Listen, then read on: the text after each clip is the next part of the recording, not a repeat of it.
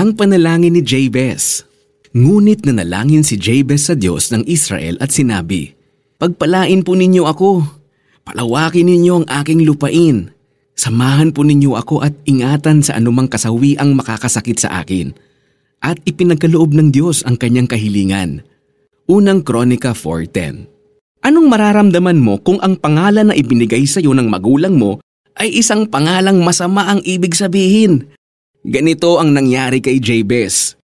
Noong siya ay ipinanganak, labis na nahirapan ng nanay ni Jabez sa panganganak sa kanya. Kaya naman ang ibinigay na pangalan sa kanya ay Jabez na ang ibig sabihin ay masyado akong nahirapan nang ipanganak ko siya. Ang saklap hindi ba? Sariling magulang mo pa ang nagbigay sa iyo ng isang pangalang hindi ka nais-nais. Marahil ay naging tampulan ng tukso si Jabez dahil sa kanyang kakaibang pangalan.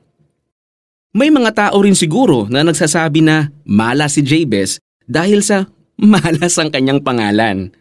Pero ganun pa man, hindi naniwala si Jabez na malas siya.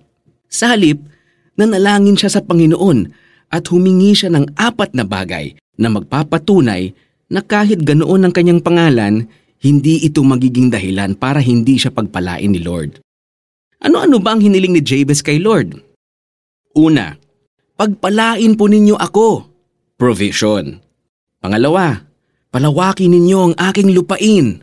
Promotion. Pangatlo, samahan po ninyo ako. Presence or power. Pang-apat, ingatan sa anumang kasawi ang makakasakit sa akin. Protection. At ano ang sagot ni Lord sa panalangin niya?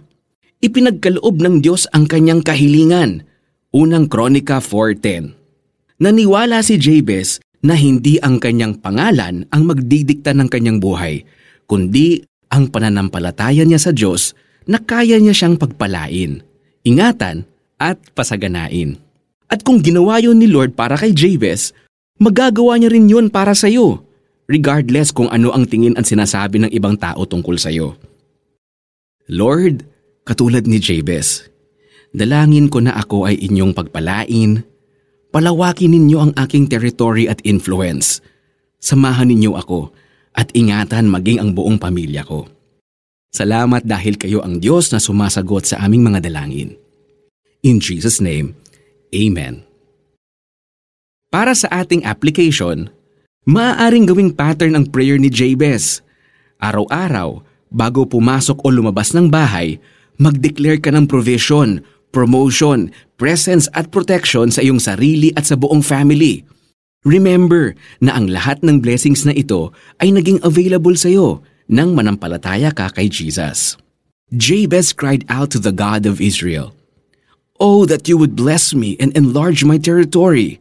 Let your hand be with me and keep me from harm so that I will be free from pain. And God granted his request. 1 Chronicles 4.10